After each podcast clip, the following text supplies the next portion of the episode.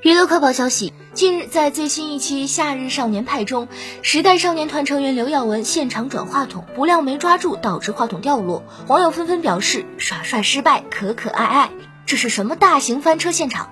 据悉，《夏日少年派》是一档主打复古与情怀的节目，嘉宾每期随机分成两个阵容进行 PK，以开盲盒的形式迎接挑战。挑战内容包括经典歌舞、经典游戏体验等。多种具有年代感呈现的环节，带领观众走进回忆，身临其境，感受具有时代印记的快乐与美好。